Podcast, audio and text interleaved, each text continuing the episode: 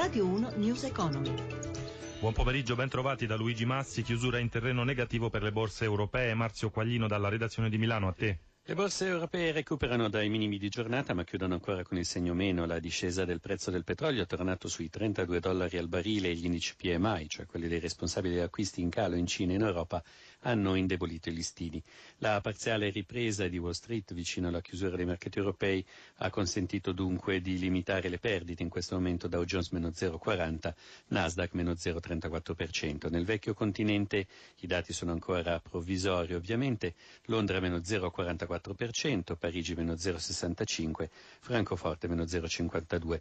Per quello che riguarda Milano il dato è ora dello 0,94%. Sul listino di Piazza Affari da segnalare il netto calo di Luxottica, meno 5,73% dopo le dimissioni a sorpresa dell'amministratore delegato, mentre è salito il Banco Popolare di quasi 7 punti percentuali, eh, banca destinata a fondersi con la Popolare di Milano, che invece si avvia a chiudere con un progresso dell'1,33%.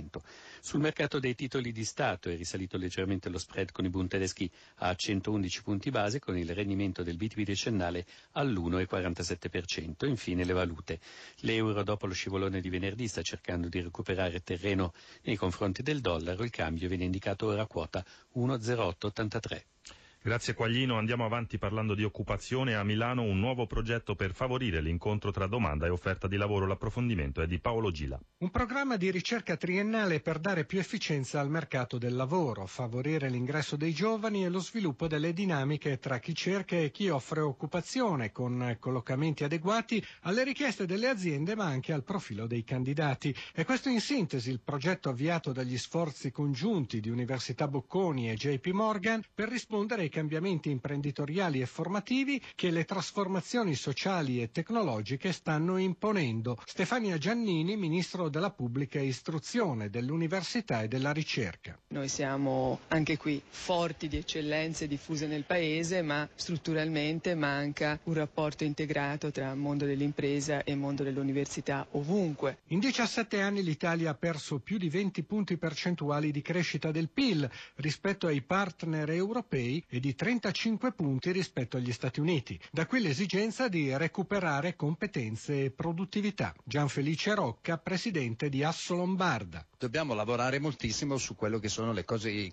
che controlliamo noi, innovazione, università, education, che ci danno dei risultati più nel lungo periodo, ma dobbiamo lavorare pancia a terra su questo perché il nostro paese certamente in situazioni di crisi globale è il paese più debole. Grazie al finanziamento di JP Morgan Chase Foundation, i ricercatori della Bocconi lavoreranno per tre anni su tutti questi temi e i risultati saranno condivisi per fornire indicazioni utili a superare le lacune e i ritardi del sistema. Tito Boeri, presidente INPS. Noi abbiamo formulato delle proposte sull'uscita flessibile verso la pensione che contemplano delle riduzioni degli ammontari delle pensioni e lo rendono quindi sostenibili. Le abbiamo presentate al governo nel novembre scorso. Questo è un tema che potrebbe essere un modo molto concreto per intervenire su questo aspetto, che non aumenta il debito pensionistico, addirittura noi prevedevamo una sua riduzione e che faciliterebbe questo processo. Secondo l'Ocse il mercato del lavoro italiano è uno dei più inefficaci. Il nostro paese registra una quota molto alta di lavoratori con competenze insufficienti e anche una percentuale altrettanto corposa di lavoratori con competenze eccessive. Un lavoratore su cinque ha competenze al di sotto o al di sopra di quelle richieste dal suo lavoro.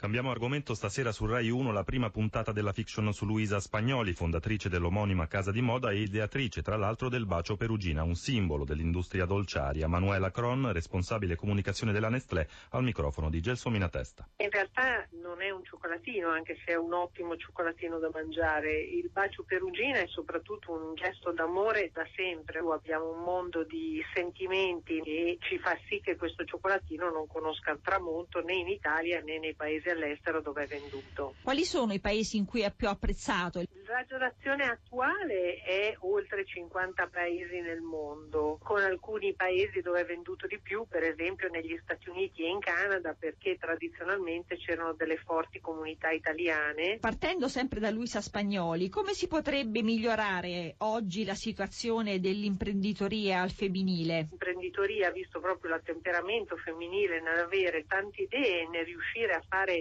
sistema nelle comunità dove lavorano, che è un punto imprenditoriale femminile sempre molto forte. Quindi là dove i governi possono favorire questo pensiero femminile che è veramente inclusivo, noi avremo sicuramente un'imprenditoria femminile che non solo crescerà di più, ma potrà dare di più alle società e alle comunità dove insiste. In regia Renzo Zaninotto da Luigi Massi, buon proseguimento d'ascolto su Rai Radio 1. Radio 1 News Economy.